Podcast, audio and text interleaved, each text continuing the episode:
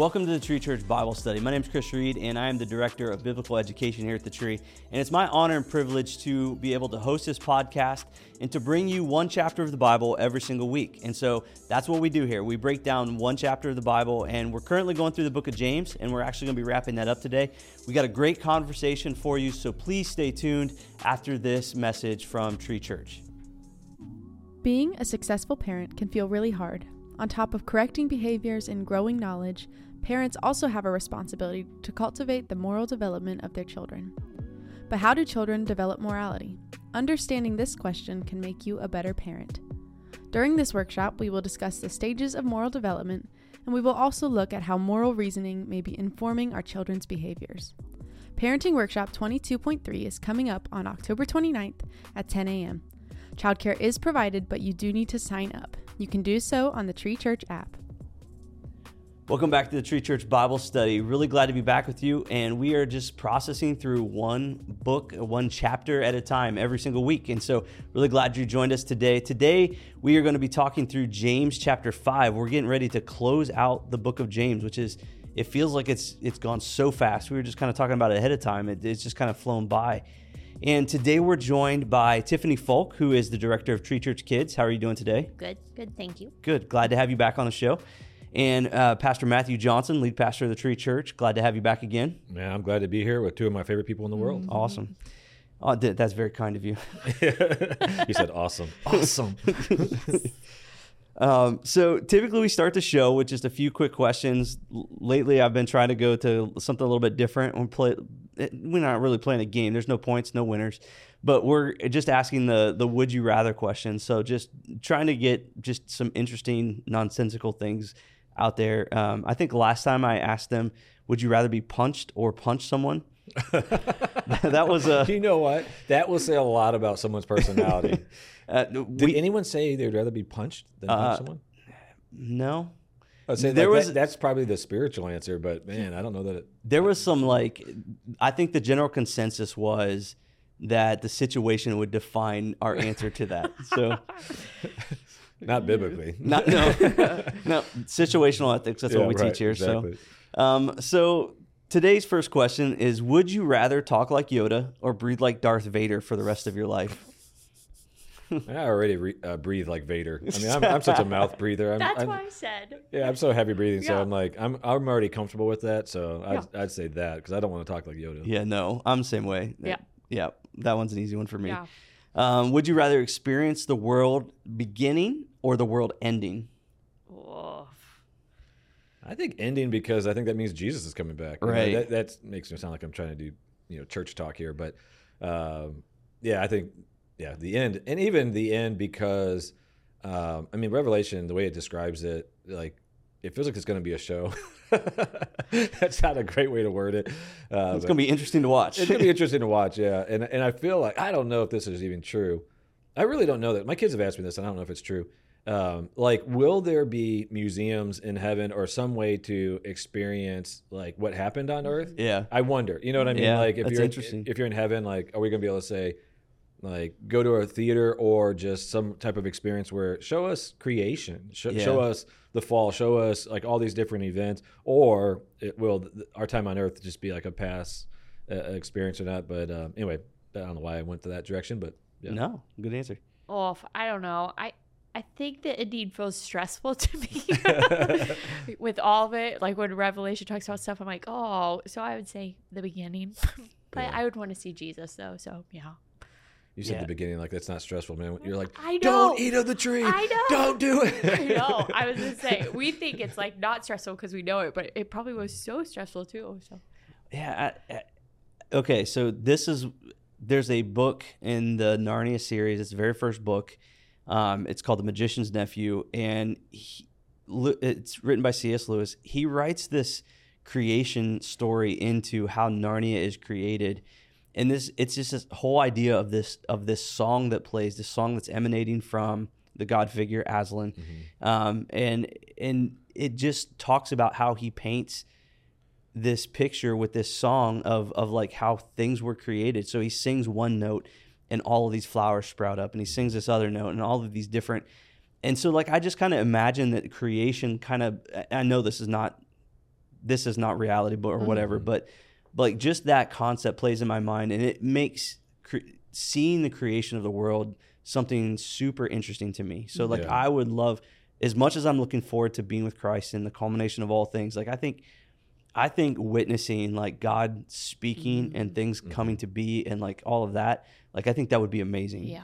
Yeah, So, I read a, um, a different book. So I, this is one of those topics that, that people are super passionate about. So I'm, I'm kind of nervous to sometimes even talk about it because I'm like, I don't, I'm not up for the fight. yeah. But you know, the young Earth, old Earth, Yeah, yeah. uh, argument.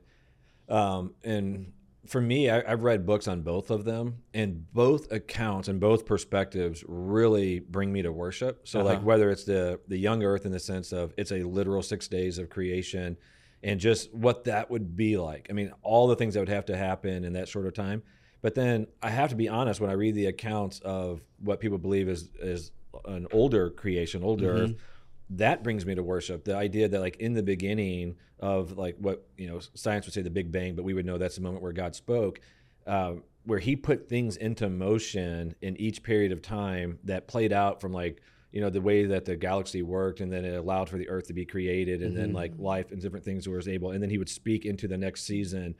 Like to me i was like oh that is such a mm-hmm. cool view you know what i mean? So if i could almost watch the time lapse mm-hmm. of that you know experience i think that would just be the coolest deal Yeah, and and I think you hit re- really on the head of what Genesis one is supposed to do. It's, a, it's supposed to bring us to worship for sure Yeah. Yeah. So, um, last one: Would you rather have more time or more money?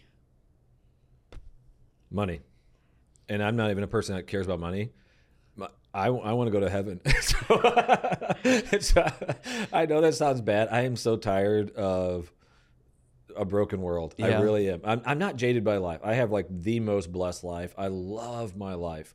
I am so looking forward to heaven. Um, these are like not supposed to be probably these types of questions. I'm probably ruining this game. eh, let's but- frame it this way. Let's frame it this way. Would you have? Would you rather have more money available to you in this life, or would you rather have more time available to you in this life? Like, time the, the like- freedom to do essentially okay, what you yeah, want to yeah. do. I thought you meant like a longer. No, no, life. no, Okay, yeah, um, yeah. Then time. I would go to Mm-hmm. time. Like I, I do feel like the unfortunate part of our reality is just time feels like it's it's a premium. Yeah. Um, and here's the one thing: as a parent, I it, it feels like it just gets busier and busier. And in some sense, I enjoy it because I, I like my kids are doing things and they're loving it. I'm, I'm engaging them. But there's also a part of me that's looking forward to when their lives can settle down and we can just spend more time together. And maybe Yeah. that's naive. Like when we're empty nesters, maybe we won't have all that time together. But I know like if there was one benefit of the COVID season, it was the amount of time we got to spend together. Mm, like Yeah. forced chill time at home was like super special to Mary and me. Like we mm, Yeah. we actually said like we enjoyed that part of it. So, Yeah. yeah. Yeah, I would say time, uh, and especially with a kid, like I wish I could slow time down and mm-hmm. spend more time with Brantley in certain seasons. So, yeah, I agree. How, how old is Brantley now? Nine. See, that's crazy to me. He's almost a decade. Like I know. That's crazy. because it really that time does go Yeah, so, so fast. fast. Yeah. Yeah. yeah, that's crazy. and it's true. Like when they start sports and all that stuff, it's just so fast. Yeah. It keeps going faster. So, yeah. Mm-hmm. Yeah, I, I, money. I, I just want more money. No. I'm just kidding. No, time has always been my thing. Like I, I so love experiencing things. Like I, I love experiencing things, and so having the freedom to experience kind of w- what stirs my heart is is the big thing for me. Like money's never been like the the thing that I've Right. desired. Um, time is like Yeah. having the freedom to do the things that I want to Yeah. do. Um, it, and, and money would be nice in the sense if it I would- allowed you some of that. Right. If you Yeah. could just remove any stress from money and bills so that you can be more fully present in time. Yeah. I think in that sense, like in some ways, both of these would be payoffs. Yeah. More time, obviously, is a payoff. More money, allowing you to to be more fully present. That would be good. But yeah, I don't have any desire. Like, like when I see all these celebrities buying 40 cars, like I can't even relate to that. To me, Yeah. I'm like, that just seems so stupid to me. Yeah, but Yeah. to have the the money to be able to to do what you want when you want to. yeah, to. to go on Not- vacations yeah. and have experiences. Absolutely. Yeah, cool. Well, that kind of moves us into um, our chapter for today because uh, we talk about the rich. Yeah, we're gonna talk about the rich. Yep. so we're gonna pick up in James chapter five. Let's pick up in verse one, and I'm gonna read a chunk, and then we'll stop and we'll talk about it a little bit. So, Come now, you rich, weep and howl for the miseries that are coming upon you. James is, we said this multiple times. James is intense. James does not pull punches. Your riches have rotted, and your garments are moth eaten. Your gold and silver have corroded, and their corrosion will be evidence against you and will eat your flesh like fire. They have laid up treasure in the last days, or you have laid up treasure in the last days. Behold, the wages of the laborers who mowed your fields, which you kept back by fraud, are crying out against you, and the cries of the harvesters have reached the ears of the Lord of hosts. You have lived on the earth in luxury and in self-indulgence. You have fattened your hearts in the day in a day of slaughter. You've condemned and murdered the righteous person. He does not resist you. Okay, so As James is wrapping this up, Yeah. he's like, "Oh yeah, one more thing, you rich people." yeah, so he, he's he's getting into this this idea of, and he's he's really kind of laid it out throughout the whole the whole of the book, It- but he's talking about this idea of of pursuing earthly treasure uh, above and beyond, um, at the expense of, I would even Yeah, say, at the expense. Of, yeah, at the expense of um, heavenly treasure, i.e., having faith in Jesus, being faithful to Jesus, caring for the poor, the widow, um, and and so James essentially he's painting this picture. He's saying like we're to a day now where that those choices are going to come to a head. It's going to mm-hmm. come to fruition, and and he likens them to he likens them to fattened calf, Right. Fattened calves, which is what being led away to slaughter. yeah. slaughter, right? Yeah. He's like, "You are primed to be eaten." Yeah. and so James does not parse words of, of what it means to pursue Jesus versus pursue wealth. That makes me ask the question of this. We know that God provides for us financially. We know that finances are and can be a useful tool in the kingdom of God, that money is a part of our lives and that we cannot avoid uh, money. And, and, and, and, and we've even mentioned in past podcasts that it's not a problem to be wealthy Right. how does wealth become a problem? Yeah, I mean, I, I think James. A, a simple reminder to everyone is he didn't write. Excuse me. he didn't write in chapters and verses. Right, This right. is one document. If you look at what we have in chapter four, this is somewhat a continuation of that in the sense that he was talking about how how envy and and that mindset where you're you're lusting after things and desiring things how it can lead to very destructive behavior. So it's a continuation of this. When when wealth becomes like where you're just looking at things that other people have because let's be honest even like I, I referenced this earlier in the fun questions when you look at celebrities and they're buying stuff a lot of that is the only reason they're doing that is not it's not for practicality it's not for functionality like it's it's oftentimes because they've seen someone else do it and they're mimicking a behavior mm-hmm. or trying to take it up the next level. Like why why does any person have a 15,000 square foot home right, Right. like it like those things it's because they're looking at someone else. And so like when you have a mindset that is envious that's jealous that's desiring to better someone else and just to accumulate more your your heart goes to a place of destruction. And that's what he's talking about is they they received their wealth through ill-gotten gain by on the backs of other people because they were so consumed by this illusion that money's going to provide for them something and satisfy them. And yet it's it's this reality is they never get satisfied. Right. and that is the danger of pursuing wealth. Uh, so like where where paul and uh, in timothy says um, that the uh, the love of money is a root of all kinds of mm-hmm. evil, and many people have. It basically, I'm summarizing. He says many people have have destroyed their lives in pursuit of money, the love of money.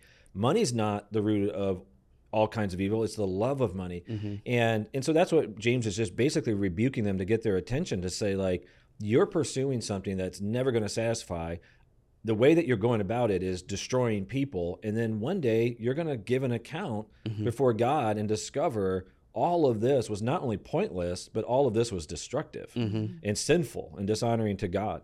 So Yeah, it, and I just listened to a podcast on uh, many of the things that you just talked about, but it, this this guy was talking about in his book this idea of we buy more things because it creates a status in our minds. right. Uh, other people do not look at our our stuff and and they don't they don't regard we think they regard us when they look at our stuff mm-hmm. they're really just admiring the stuff mm-hmm. Right. like so we don't gain anything from Yeah. having more possessions, having nicer possessions, and in regards to the things that we think, it doesn't provide us mm-hmm. status. It doesn't provide us a better outlook from other people.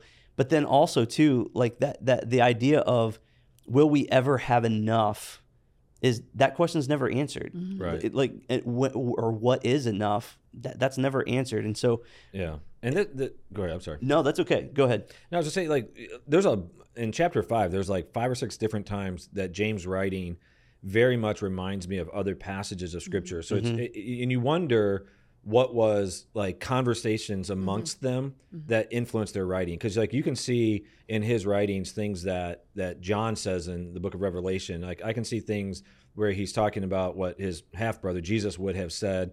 Uh, and there's just like a few other things, but like when he's talking right here, it reminds me of Revelation three in the church of Laodicea, where he- you know he's saying like you think you have these things, and so therefore you're blessed and life is good. The reality is it's not. And like the church in Laodicea, it, the John uh, again inspired by the Holy Spirit is confronting them, saying like, here's what you say. Yeah. You say, and they, they took confidence in their their medical industry and the the salve that they would have for their eyes and in their wealth and in their fabrics. And he's like, you think you're great in all these areas, but you're actually blind, cold, wretched, naked. Like he and he says he challenged them, buy gold from me, buy silver from me, uh, that you might be purified. And it's like, and it also reminds me like when Jesus talks about the, the rich fool is what it's called in the parable, mm-hmm. where you know people come to Jesus and they're like, "Hey, make my brother give me my portion of the inheritance." And he goes, "Let me just tell you this parable."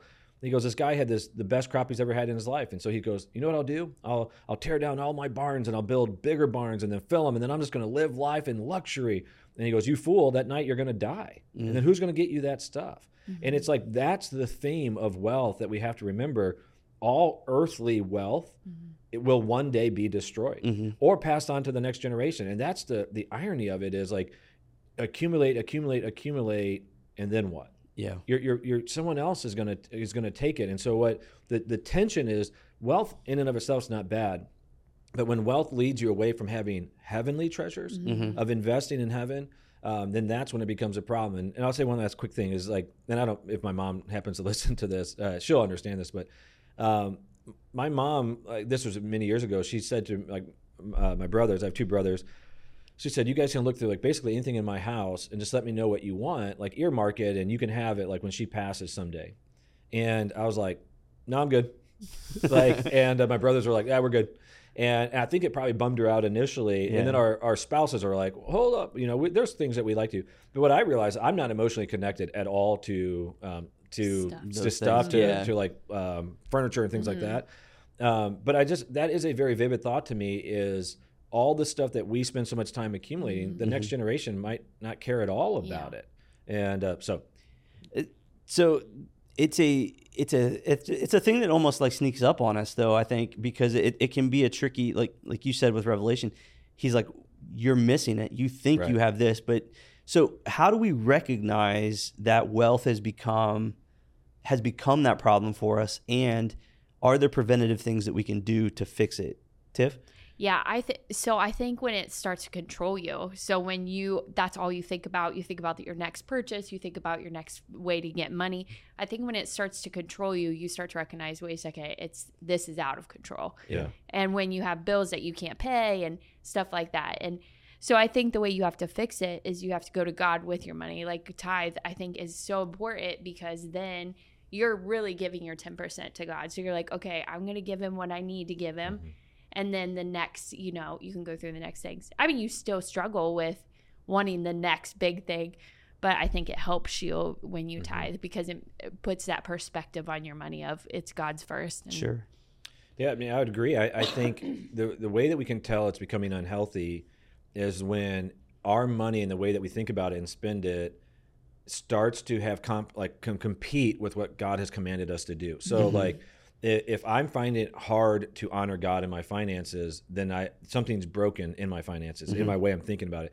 If if I'm finding it hard to be generous uh, with people and in situations, then I know something's broken.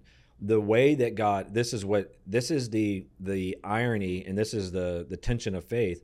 The way that God gives us to break that hold in our life is by giving money, which is counterintuitive, right? So mm-hmm. like right in our minds like, oh, I will when I get enough money, then I will break the hold that money has on me. And God goes, no, that's an illusion. That's not going to happen. Right. What you do is you give to God first. What Yeah. Tiff's talking about, your the ten percent. This is why God implemented tithe.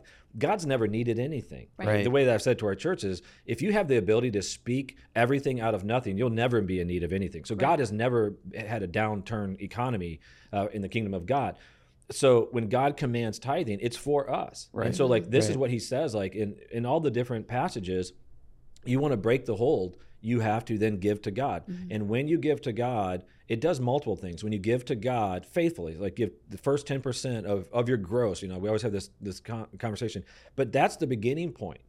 Like if you're if you're stopping at 10%, so if you're writing the check to the penny, just know this, you're that's the starting point. Mm-hmm. It's supposed to go above and beyond in offerings and generosity with other people. Mm-hmm. Once you do that, what you're telling your heart is I believe God is my provision. Mm-hmm. So one thing it does is it it's reminding your heart. Second thing, it's inviting God's supernatural blessing into your finances. But the third thing that, that it does by by giving is it should force you to discipline. Mm-hmm. It, and so like for for Mary and me, we we have a conviction. So we we always give at least twenty percent. Like we have for 15 years. And, mm-hmm. and actually we've been married 20 years. And I think all but a couple years we've given 20 percent. That's not everyone else's conviction. That's our conviction. But in order to do that, we've had to budget to mm-hmm. do that. So we budget for that. We budget for for generosity. So like Mary numerous times has bought people's groceries in the grocery store because they don't have the money, whatever, and she'll just you know put her card in. I've done that. We mm-hmm. give generously to other people, but we budget for it. Mm-hmm. So I can't just spend stupidly and go like, God, figure it out, right? Right. Right. And so like I think that's the, the part of it is you have to be purposed in your finances to break the hold. It will not naturally happen. Mm-hmm. Sure. Yeah, and and James here, so he's talking about riches, and we we've talked about this idea of of being purposed in counteracting that. James is now going to talk about why it's important that we counteract that. He he kind of mentioned it that we're coming to a day where um, our decisions are going to come to fruition. It's going to come to a head, and and and things are going to culminate. He's going to continue on now and talk a little bit about um, the importance of patient endurance because he's writing to Christians who have money in, in this place. And so he's Right. he's instructing them. And the hope is that they'll repent and continue faithfully in their in their walk with God. So this is what he says in verse 7. Be patient, therefore, brothers, until the coming of the Lord. See how the farmer waits for the precious fruit of the earth, being patient about it until it receives the early and the late rains. You also be patient. Establish your hearts, for the coming of the Lord is at hand. Do not grumble against one another, brothers, so that you may not be judged. Behold, the judge is standing at the door. As an example of suffering and patience, brothers, take the prophets who spoke in the name of the Lord. Behold, we consider those blessed who remain steadfast. You have heard of the steadfastness of Job, and you, have seen the purpose of the Lord, how the Lord is compassionate and merciful.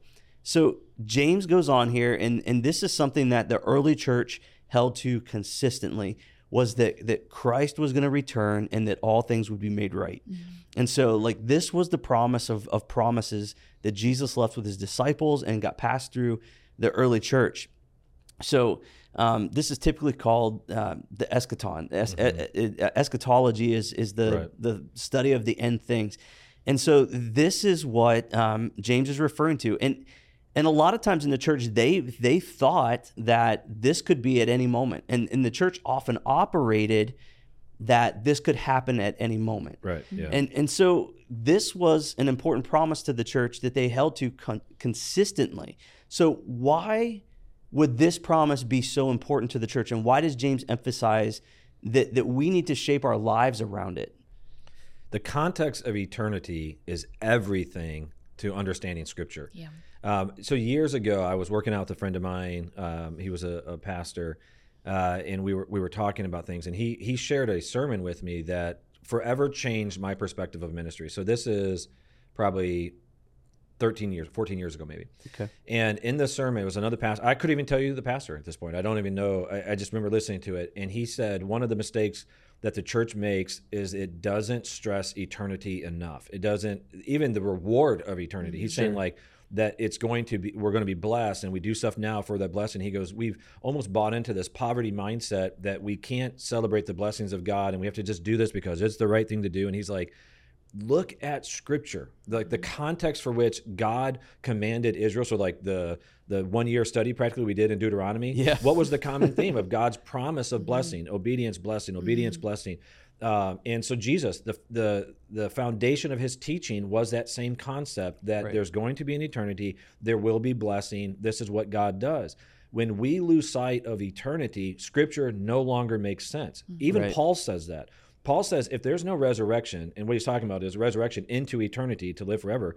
He goes, if there is no resurrection, you should just party right now. Mm. You should mm-hmm. make the most of this life. You should not live sacrificially. You should, because there's no, like, this is all that life has to offer. Mm-hmm. So if there is no eternity, y- y- this sounds awful. You should be selfish Right. right? Like f- to you and yours. Yeah. Um, I'm not saying like that's the best way to live with everyone else, but if, if there's no eternity, then to some degree, I should make the most for my family, mm-hmm. my friends, my life, and focus on myself. But because there is an eternity and my behavior impacts what I'm going to experience in mm-hmm. eternity, then I can live differently. And that's what James is reminding everyone of is like, if you don't have this mindset, then nothing makes sense. Mm-hmm. Yeah. So, like, you know, calling to sacrifice, calling to forgive, calling to love, none of that makes sense. But because of an eternity that is provided by Jesus and what his work on the cross, that should change everything. So, like, even when he tells them, like, not to grumble, the reason brothers, and, and he's using the term brothers, he's talking like spiritual Right. families. Yeah. The reason we shouldn't grumble is we're going to spend eternity together. Like, eternity removes all of the, it should, all of the tension mm-hmm. amongst Christians Right. because we go, you know what? I don't have to hate you. I don't need to be mad. Like we have the same hope. It's all in context, going to work out. We need to address issues. We need to, you know, work to resolution, but it, it unites us. I agree. Do you think that we've lost that perspective and uh, and the, uh, and we lose that promise? A hundred percent because we're a consumer culture. Um, in a consumer culture, it, it turns it around and makes us God. Because in a consumer culture, we've been we have been trained that because we have money, we're the consumer. Like because we have money, people are now going to compete for our mm-hmm. money, and this is what big business and businesses have trained us in. And you're the customer, you have money, you're the mm-hmm. consumer. I want to make you happy. So it's this weird dynamic that our culture says, in order to get your money, I have to convince you that that this product's going to make your life better so more is better. But in the same sense because you're the customer i'm really going to try to make you happy. And then we become god and but mm-hmm. then the temporary becomes what we're consumed by. We're captivated by the urgent we're captivated by the now because this is what the world in which we live. And so like it is hard for people to have delayed gratification. Mm-hmm. Yeah. nowadays like i mean especially we were just talking about this in the office. Our toaster here in the church went out right? It like it like you push it down it doesn't work and and we had bagels today. Some one of our staff members brought in bagels for everyone. And so like we're putting it in and like one side kind of works one doesn't. So our, our immediate response is like we just need a new one uh, which is true like it's not working. Molly goes okay i'm going to order a new one. And she goes guys it's going to be delivered today.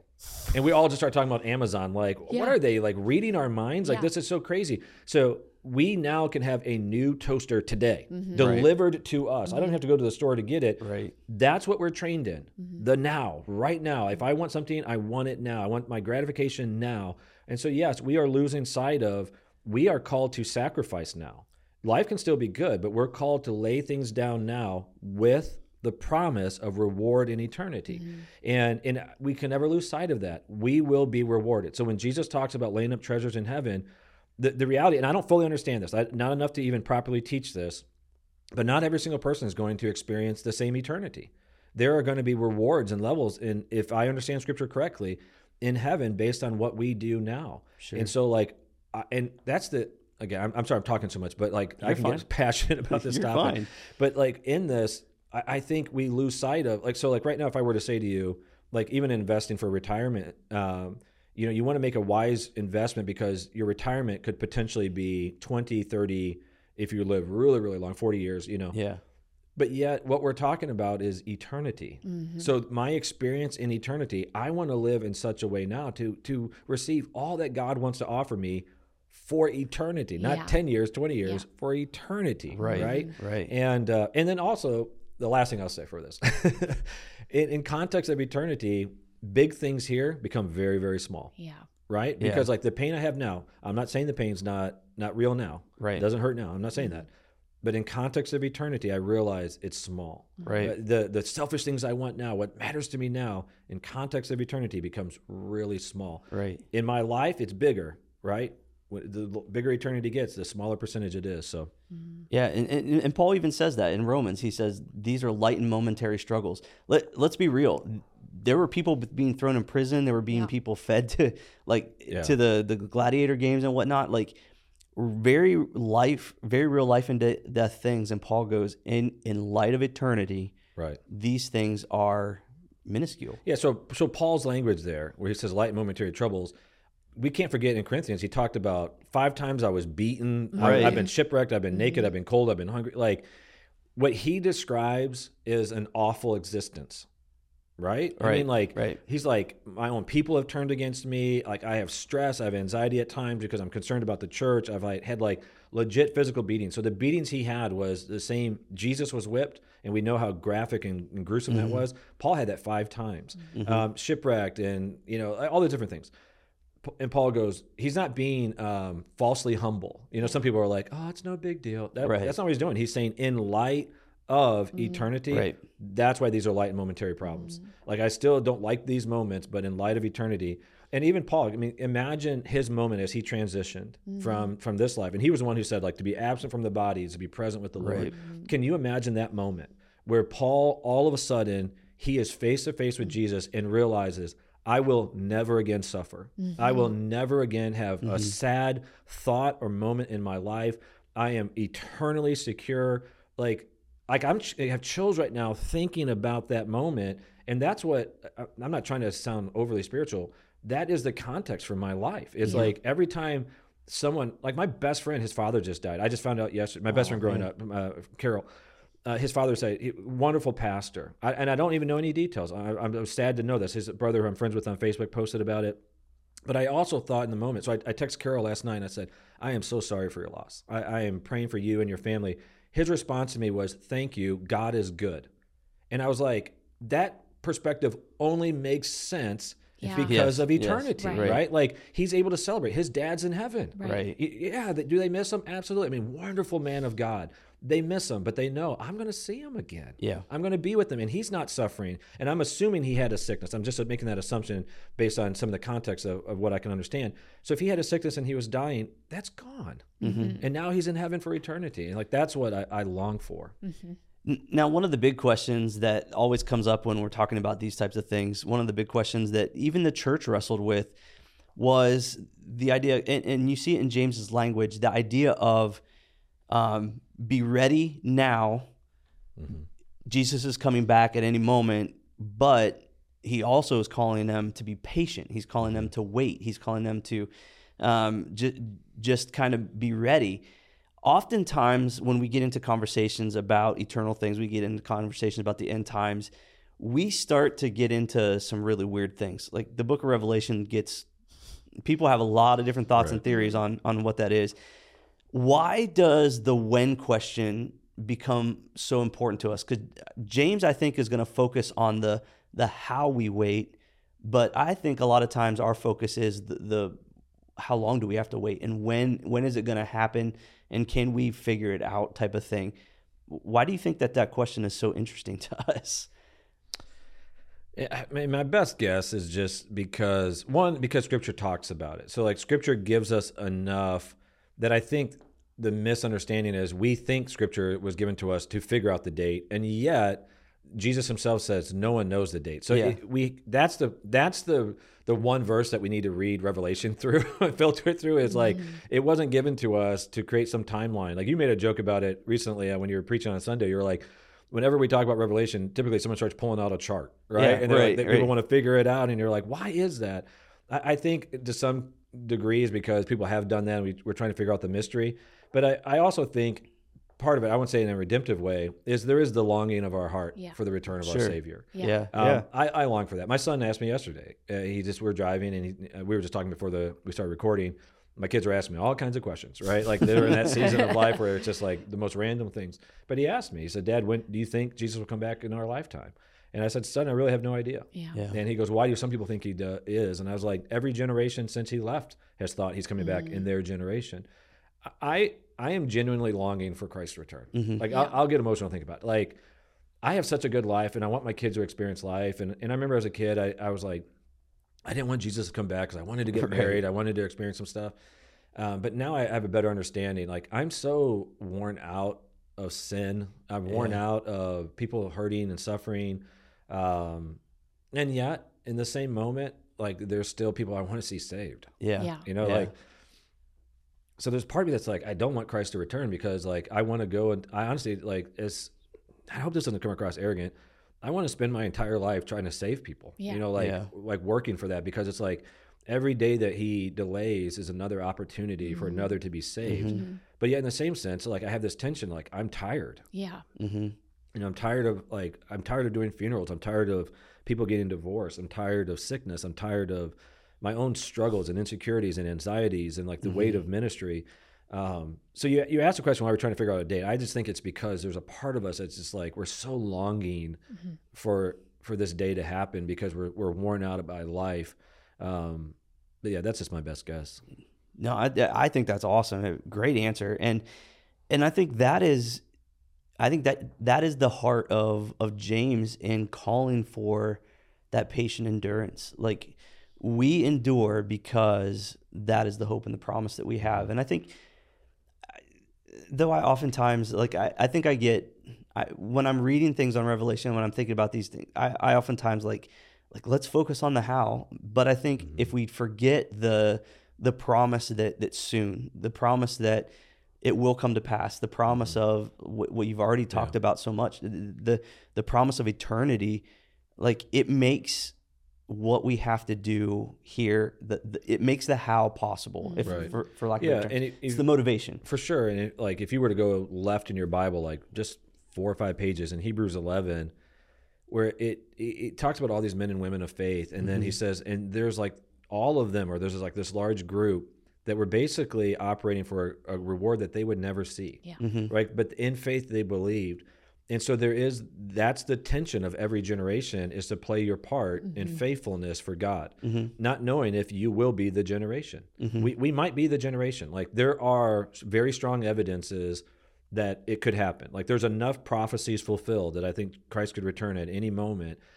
And yet it might not happen in our lifetime. Yeah. Yeah. And, and so like that's why I tell my kids like it might it might not but we need to play our part. And the part that we play like it, it, it's in uh, Hebrews 11 I think it's like in the verses 30s or something like that. But in it, he just talks about like there were people who were killed. There were people who gave up their life and they just kept longing for this future reward that they wouldn't experience but they played their part.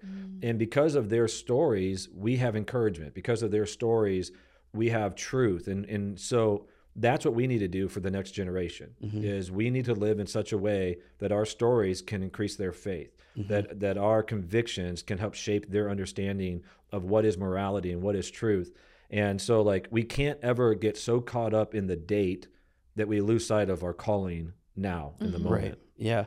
Well, and that leads us into my next question.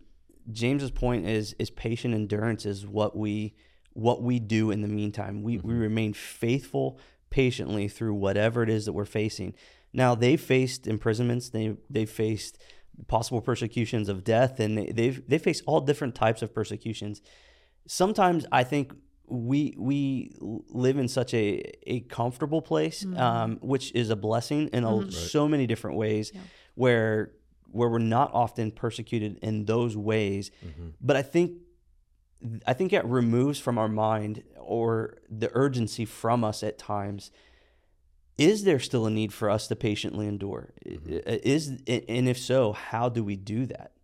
I think there is. I mean, we have to patiently wait on God. Uh, I was just even thinking about my grandma. My grandma was such a prayer warrior, and then she got Alzheimer's and dementia. And I was just even thinking, like, the moment she got to see Jesus, mm.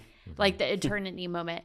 But she patient, like, that we had to wait for her. So, like, I think it's more like for our family perspective is we had to patiently wait for her to see Jesus because she mm-hmm. lost her mind towards the end. Like, she had 10 years that she didn't remember things.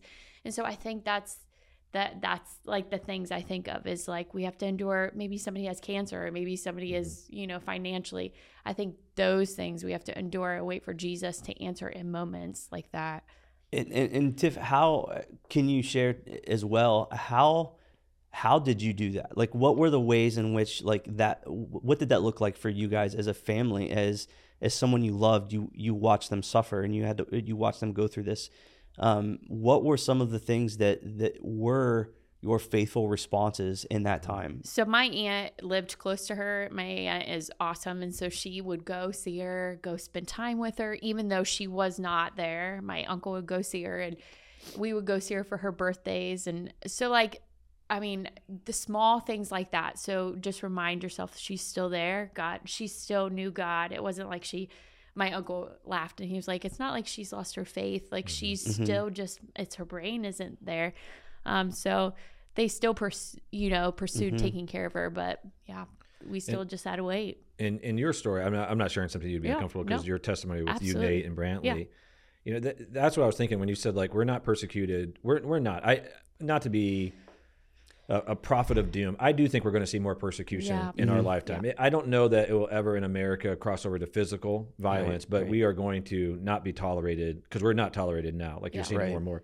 But I was thinking like persecution sometimes is from an outward source, and that's that's um, inspired by demonic forces hmm right against the church so if someone is trying to kill the church physically that's demonic forces but in our own lives we have to endure spiritual attacks Mm. that sometimes have nothing to do with outside it's just what's going on and i, I think about like what you guys went through in, in your your difficult situation before you guys adopted brantley uh, and i want you to speak to it I- I, think i know you're comfortable Yeah. because you, you've done it in front and, and many times but like I thought they endured during that time and there were dramatic ups and downs. I mean, there were moments of like I'm sure high faith and low faith. Mm-hmm. I'll let you speak to that.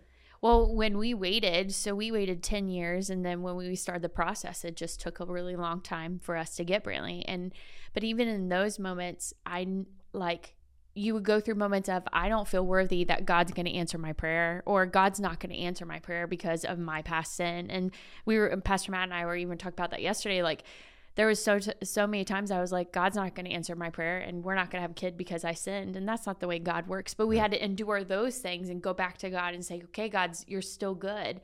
I think that's what it is, Is mm-hmm. you still have to go back and pursue God, still worship Him, still talk to Him, and know that He's God and He's going to take care of it in His timing. But you have to trust Him. Yeah. Mm-hmm. And that's the hardest part because sometimes you just, sometimes you have to be honest with God and say, I, I don't think you're going to do what you a- say you're going to do. But, and He's good for it. It's Yeah. not like He's going to be like, well, you sinned against me, so I hate you. Yeah. He Yeah. wants to talk to you. So I think that's it. You pursue Him. I I think what you just said is is so key because I'm still learning that Mm-hmm. that I I almost wanted to have um, sanctified prayers. Uh, You know, like I wanted my prayers to be perfect. Yeah. And I realized all it was doing was causing me to put on a mask, even in my communication with God, Mm-hmm. that I had to get comfortable saying to God, this is how I really feel. Yeah. So like you like God knows my heart. God knows that I love him. You know, like there's no doubt about that. Like I have a hard time talking about my love of God without getting emotional. Mm-hmm. But at the same times, God frustrates me because Yeah. I don't understand his ways. Mm-hmm. And and there's this verse I heard. Um, so I've read it when I was younger, but like I, I heard it, I was on a uh, on vacation when, in, um, in Michigan. Mary, Mary and I were running. This pastor was talking about, it and he read this verse. And uh, and here's the irony again. I don't even remember the pastor. Isn't that funny? How like it, yeah, I remember the moment. It was either Craig Groeschel or it might have been Robert Morris or it could have been someone different. But I was we were listening to it, and there's this story where this guy comes to Jesus and he's in desperation for Jesus to heal his son, and and he says, "If you are able," and Jesus like basically goes, "If I'm able," and he's like, "If you have faith, like all things are possible." And the guy goes, "I believe." Help my unbelief, Mm-hmm. mm-hmm. and I went like that's that verse so registered to my heart. Mm-hmm. Of those times where I go, God, I do believe, but I have unbelief. Yeah. It's mm-hmm. like I know you can, and that's that's the frustration of my heart at times. As I go, God, I know you can do this in a mm-hmm. second. Like my faith is huge. I have mm-hmm. no doubt you can do this in a second. I don't know that I believe that you will. Yeah. And Yeah. that's the unbelief part where I just go, God, I don't know how to process this.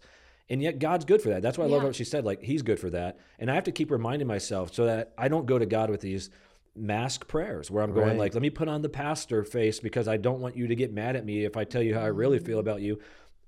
The whole time him fully discerning my heart, knowing exactly Yeah. what I feel, right? Right. And so I've had to learn to go, you know what, God, I'm frustrated by that. I'm annoyed by mm-hmm. that. I've had times where I've said to God, God, you, you haven't answered the, these specific prayers that I've asked. And if I'm being honest, it is hurting my faith. Mm-hmm. Like I am, I am struggling. I'm, I'm frustrated. I'm confused.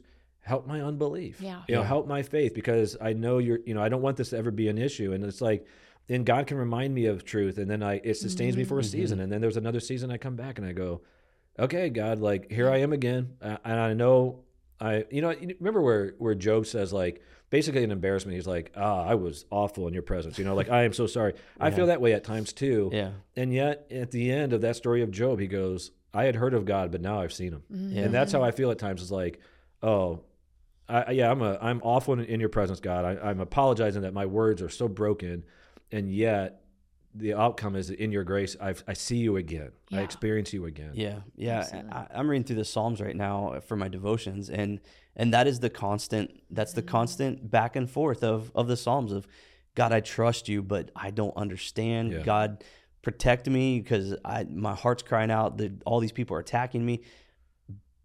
I I feel like I'm gonna die, mm-hmm. but I know that you're there, and I know that you're faithful, and and I think as is as our lives undulate and we we have these ups and downs, I think there's going to be constant pressure and constant temptation and constant those constant things that that pull us back. But what you guys said and what you shared are so powerful to um, to navigate those those times so that we walk out a, a patient and a uh, or I should say remain faithful through those different times and seasons in our lives that we that we are going to face.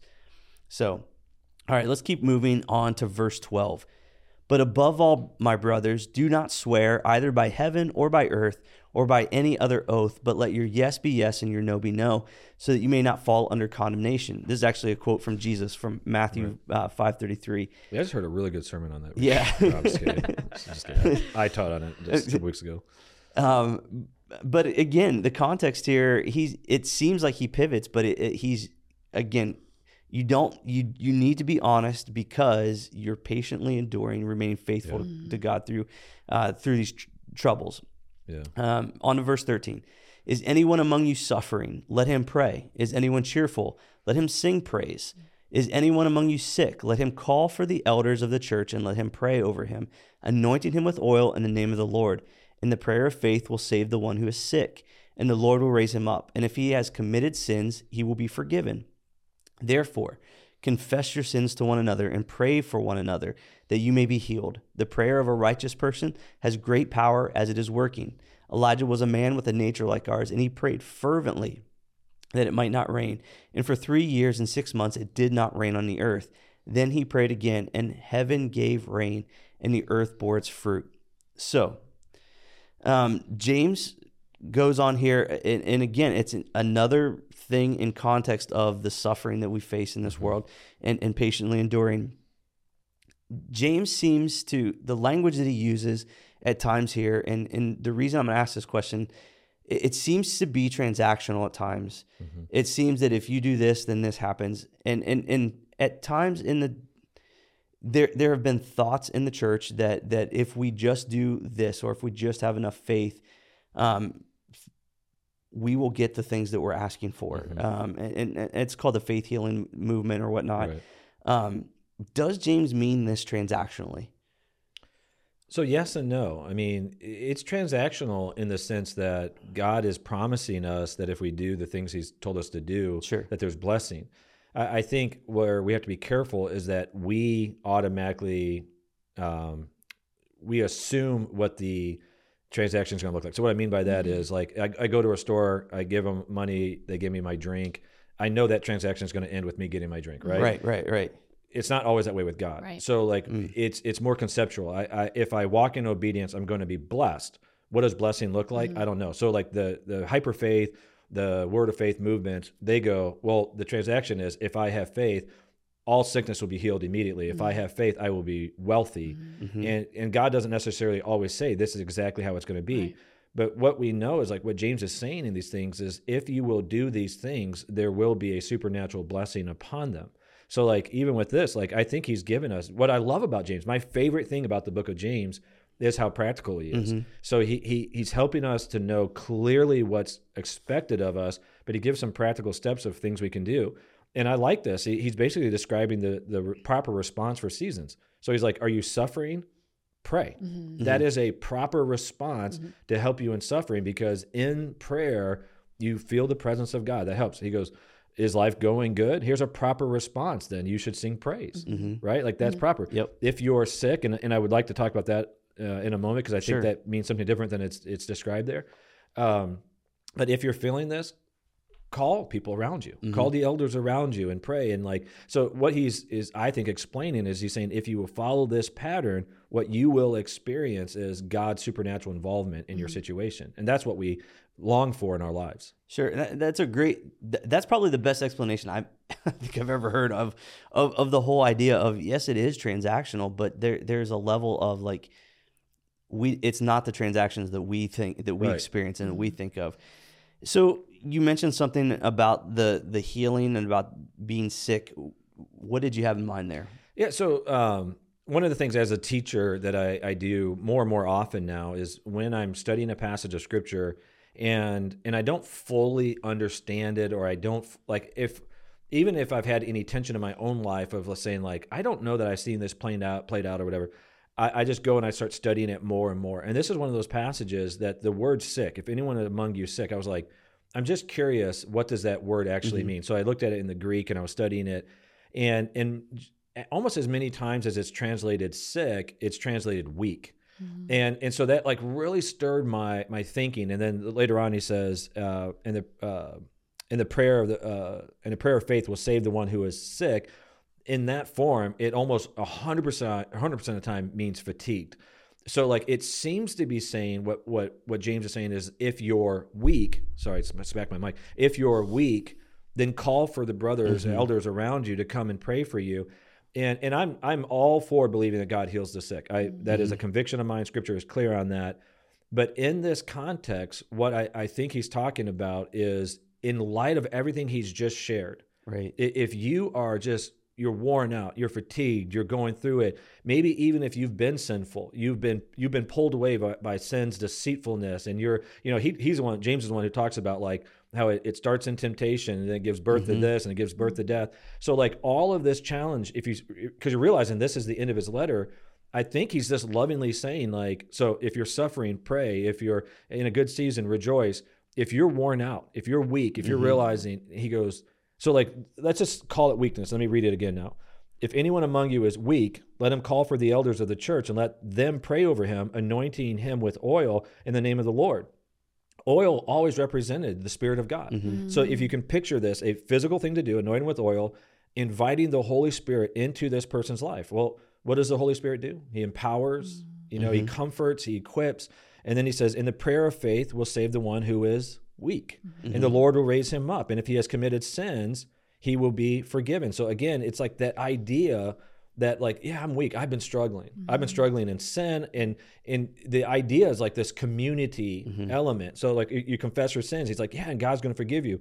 Therefore confess your sins one to another and pray for one another that you may be healed. And it's like the idea of empowered. You get what i'm saying? Yeah. so then he flows right into the prayer of a righteous person has great power and is working and so it, it's the idea of like so who has power the person who is walking in obedience, who's walking in, in righteousness and in obedience. And so for me, as I study this, I really do think the context is not simply talking about physical sickness, though that can be a part of weakness. Right. I think it's more broad. Um, it- it's like the idea, too, of the scripture that says, by his stripes we are healed.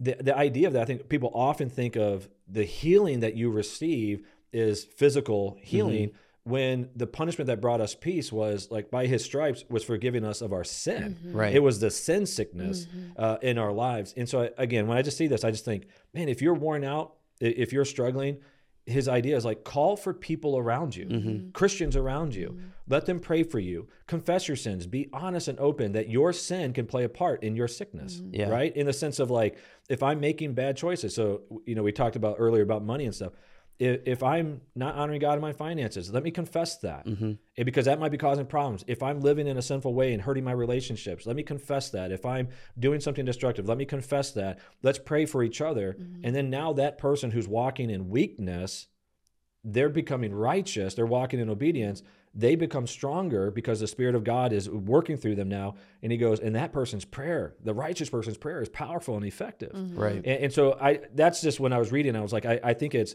it covers physical sickness, but it's broader than that. And, and you and I, when we talked about it earlier, you were talking about how this word has like basically three levels to it. I don't know if you want to speak to that. Yeah, yeah. So, um, a- and I wish I would. I might actually still have it up here. Let me pull it up real quick. Sorry, just put you right. That's all right. Um, Chris, can you just break down the Greek real quick for us? so, so the word is it, it's actually a, a different word. It, it's kamno, c or k k a m n o, um, and it's it's carries these three like these three definitions or these these three meanings with it. One is to be weary or fatigued. The other is illness or sickness, and the last one is is death to die. So, um, and so when you're when you're reading Greek, when you're when you're thinking about Greek, oftentimes you see the word carries like many connotations or many ways to kind of express that meaning in English, and not because it has different meaning, um, but because they they all kind of tie together, and it it could be used in a way that um, could mean any one of those those 3 things. It could be to any one of those Right. degrees is is what it is, um, and so I think the context really bears out well for James is talking about persevering under hard times, Yeah. persevering under uh, persecutions, persevering and, and being faithful to Christ in, in midst that. And what do we need in our lives? I, I know what I need in my life to do that consistently. And what I love is that God is, I don't know. I, I've, I've prayed and asked for physical healing before, and, and sometimes it's happened, sometimes it's not right. what has never not been answered is the prayer to overcome temp- when I when I stop and I pray for the strength to overcome temptation. Mm-hmm. When I stop and ask God to help me be faithful. When I mm-hmm. stop and ask God to um, to to give me the strength to do the things He's asking me to do, mm-hmm. He always provides that Right. for that time. So Absolutely. Yeah, I, another prayer that, and I mean this genuinely, that God's never ignored is when I've asked Him to convict me. yeah, You know what I mean? But I'm saying, like, even in this context, like, Yeah. if you're saying, like, you know what, it's possible that that what I'm experiencing is because of my life, my mm-hmm. sin. Mm-hmm. God, will you show me that? Mm-hmm. God does. And I mean, there have been times, like, even in my marriage and other relationships, where I have been so convinced that I'm in the right. And then I prayed, and God's like, "You're not." You guys ever have those moments, and you're Yep. like, "Oh, yeah, oh. right." Like, oh. But it's like again, it's just beautiful thing because we are living in the tension, the tension mm. between what once was in the mm. garden, what will be in heaven, mm-hmm. And so like in the garden there wasn't sickness, in heaven there won't be sickness. There is now. Yeah. yeah, In the garden there wasn't sin until there was. There wasn't sin, and in eternity there won't be sin. There's sin now. Yeah. And so we have moments where we get we get forgiveness, right? But we still sin.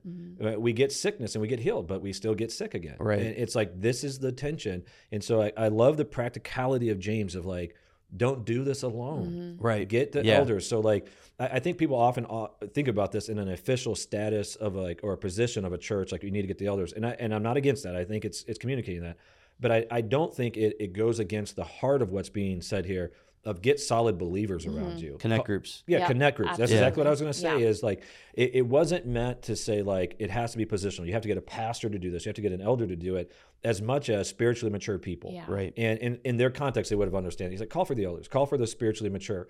And in our lives, like call for those around you, let them pray. But there has to be an element of genuineness, a, a vulnerability where you're willing to share what you're going through.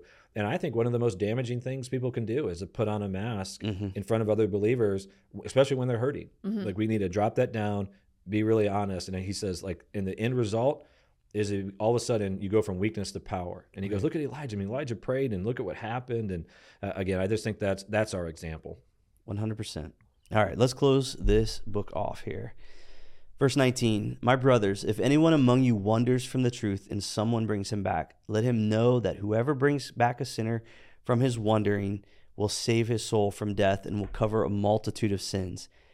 Um, again, you get this language of transactional, but what is the depth of what he's saying here? Like what like and and you described the transactional part of this really well. Like if this happens, then this will happen. But but what exactly is James saying here? Is he saying that that um yeah yeah I'll, I'll leave the question at that. I'm going to actually push us to Tiff because Tiff does this. One of the things that Tiff has this reputation. Do you know your reputation? No. I pray for people. You pray for people, right? Yeah. But what that means is that that's the, and I want you to speak to that in a second. But what that reputation is, people can come to you Mm-hmm. with a wrong mindset, right? They can come to you jaded, frustrated, hurt, wounded, whatever it might be, Mm-hmm. And you point them to Jesus, mm-hmm. right? It is the idea of saying, like, let me recenter you. Yeah. So speak to that because that is your reputation, like on staff.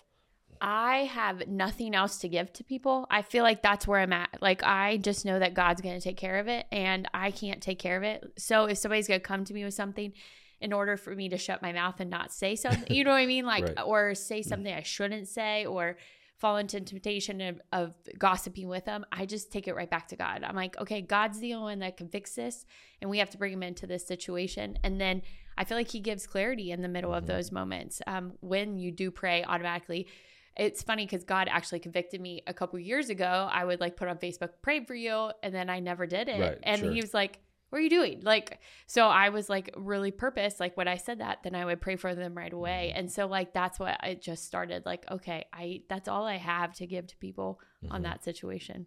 Yeah, so James here, I mean, it's all in this context. He's like, you call people around you, you confess your sins. And in that, i- if, I mean, what he's talking about, like you picture it, like you call someone, call your friends, and sometimes you're in the position that, like, maybe you called me and I'm in this position and I have to say to you, you know what, Chris, I don't think you're being fully honest mm. about mm-hmm. this, right? Like, I, I feel like, and I have to challenge you. I have to challenge your perspective. I have to point you to, to Christ. And and he's like, do you know that's true love? I mean, that's basically what he's saying. Mm-hmm. Like, if you're willing to do that and to, to bring a brother or sister back from heading toward destruction and hurting their lives, bring them back toward life, he's like, that is a wonderful thing. I mean, you think about the opposite.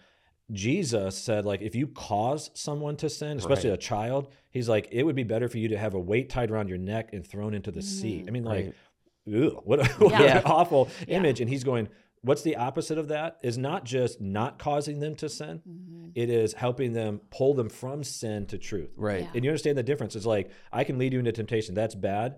But doing nothing is mm. not good. Right. Challenging you toward life is good. And that's what he's talking about, being willing to just save their soul. And and I think at times Christians they do this poorly because they think the true loving thing to do is just I'm going to support you no matter what. And It's like, nope. The loving thing is to go, hey, we're we're believers, we have the same conviction, and your behavior is not lining up with the, the teachings of Jesus.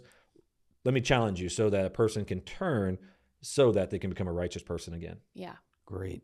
Great stuff. Thank you guys so much again. Any other closing thoughts before before we close out the book of James? I talked enough. I'm sorry. It was really it was good. great. A lot of good stuff. I liked how you broke down the sick because that made that scripture look way different when it's when it's weary and I mean because we're all weary right now like in Mm-hmm. this world and I think when you switch it to weary you're like oh that makes the scripture make more sense That's why while I was talking, she has in her other notes it printed out, and she just crossed out the word sick. She was like, and weary "No, but but that's what I love about scripture. Yes. Yeah. Is like when you when you go a little bit, and I want to be clear. I don't think sick is is a bad translation. Right, I think right. when you Right. understand the word, you go, oh, I get a better context Right. Yeah. for it. absolutely And, and that's like for me, like when I read it, I was just like, ooh, like Yeah. this just feels different to me. Like Yeah. it just registers differently. And that's why today I, I went and got Chris and hey Chris, I- like this is how I'm understanding this. I don't want to take this Bible study in the wrong way. And, and we were able to engage on it. So, uh, but yeah, I always love these Bible studies. No, Me but too. yeah, it, it's so important. I, it, like,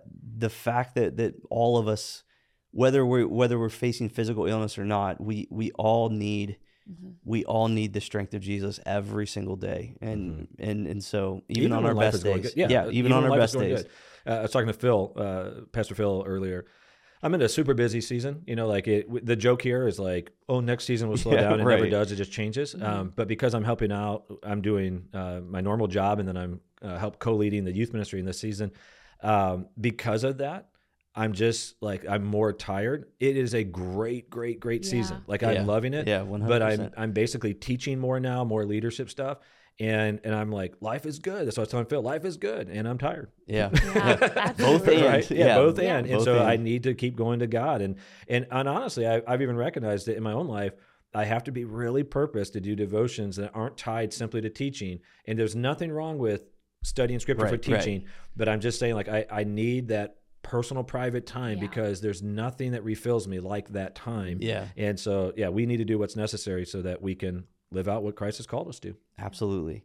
Well, thank you both again for being here, and uh, this does wrap up our study of the book of James. Um, so next week, when we when you uh, join the podcast, we're going to be looking at the book of Hebrews, which I'm really excited about. One of my favorite books in the Bible, and so we're going to be jumping into that. A lot of a lot of the things that we read about in Deuteronomy, and a lot of the things that we uh, we've been studying through that will come out to will come to play in yeah. in our next study in, in the book of Hebrews. So um, I'm really looking forward to that, and I, I, hope that you'll join us as we as we begin to break that down through the rest of this year. So uh, thank you so much for listening, and we pray and hope that this is a blessing to your life and encourages your faith and challenges you to go deeper with Christ. And and we hope that you'll join us again next week. Have a great week.